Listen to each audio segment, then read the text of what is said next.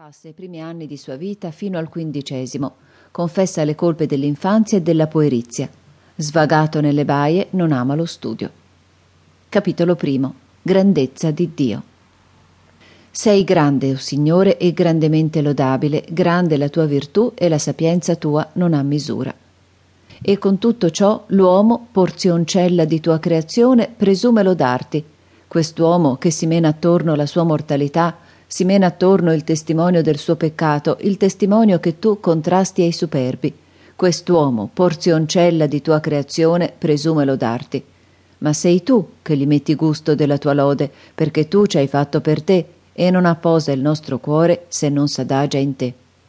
Ma fa, o Signore, ch'io sappia e intenda se il primo atto sia di invocarti, ovvero di lodarti, oppure se prima di invocarti bisogni conoscerti. Sebbene, come invocarti senza conoscerti? Si rischierebbe di invocare tutt'altro, oppure è così che per conoscerti fa bisogno di invocarti. Ma per invocare non bisogna gli credere? E come credere senza chi predichi? È scritto ancora: loderanno il Signore quelli che lo cercano. Infatti, quelli che cercano il Signore lo troveranno, e quelli che lo hanno trovato gli daranno lode. Oh, ch'io ti cerchi invocandoti, mio Dio! O ch'io ti invochi credendo in te, perché veramente ci fosti predicato. Ecco che ti invoca, o Signore, quella tua fede che tu mi hai dato, quella che mi ispirasti per il tuo figliuolo fatto uomo, per il ministero del tuo banditore. Capitolo secondo. Dio è nell'uomo e l'uomo in Dio. Ma come invocherò il mio Dio, il mio Signore Dio, poiché certo è che invocandolo io lo chiamerò in me? E vi è luogo in me dove possa venire il mio Dio? Dove possa venire Dio, il Dio che ha fatto il cielo e la terra? Che forse, mio Dio Signore, va qualche cosa in me che possa capirti? O possono capirti il cielo e la terra che hai creati e in cui mi hai creato? Ma poiché senza te nulla esisterebbe, segue forse che in tutto quanto esiste tu sei contenuto? E poiché anch'io esisto, perché dunque chiedo che tu venga in me, mentre che se in me tu non fossi io non sarei? Io non sono già nei luoghi inferni, e tu sei là stesso.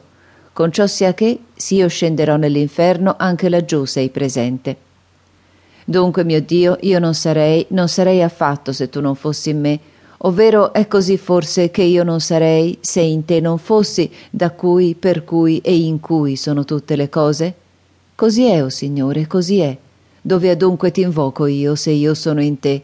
O da che luogo dovresti in me venire, o dove dovrei io appartarmi di là dal cielo e dalla terra, acciò che quindi potesse venire in me il mio Dio che disse: io empio di me stesso il cielo e la terra.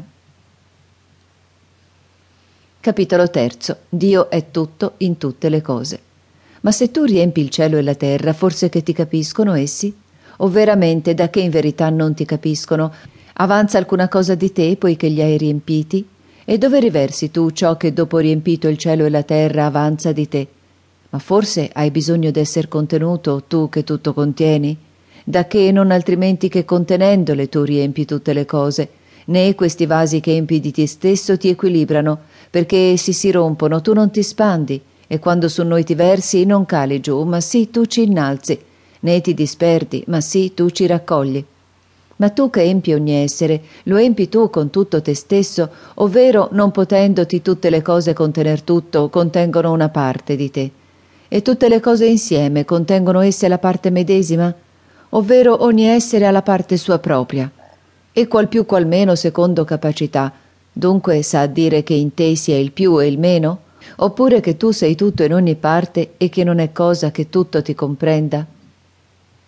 Capitolo quarto. Perfezioni ineffabili di Dio. Chi sei tu dunque, o Dio mio, che dunque se non il Signore Dio? Infatti, chi è il Signore fuori del Signore, o chi è Dio fuori di Dio? O sommo ottimo, più che potente, più che onnipotente, sovranamente misericordioso e giusto, ripostissimo e presentissimo, bellissimo e fortissimo, stabile e incomprensibile, immutabile, che muti ogni cosa.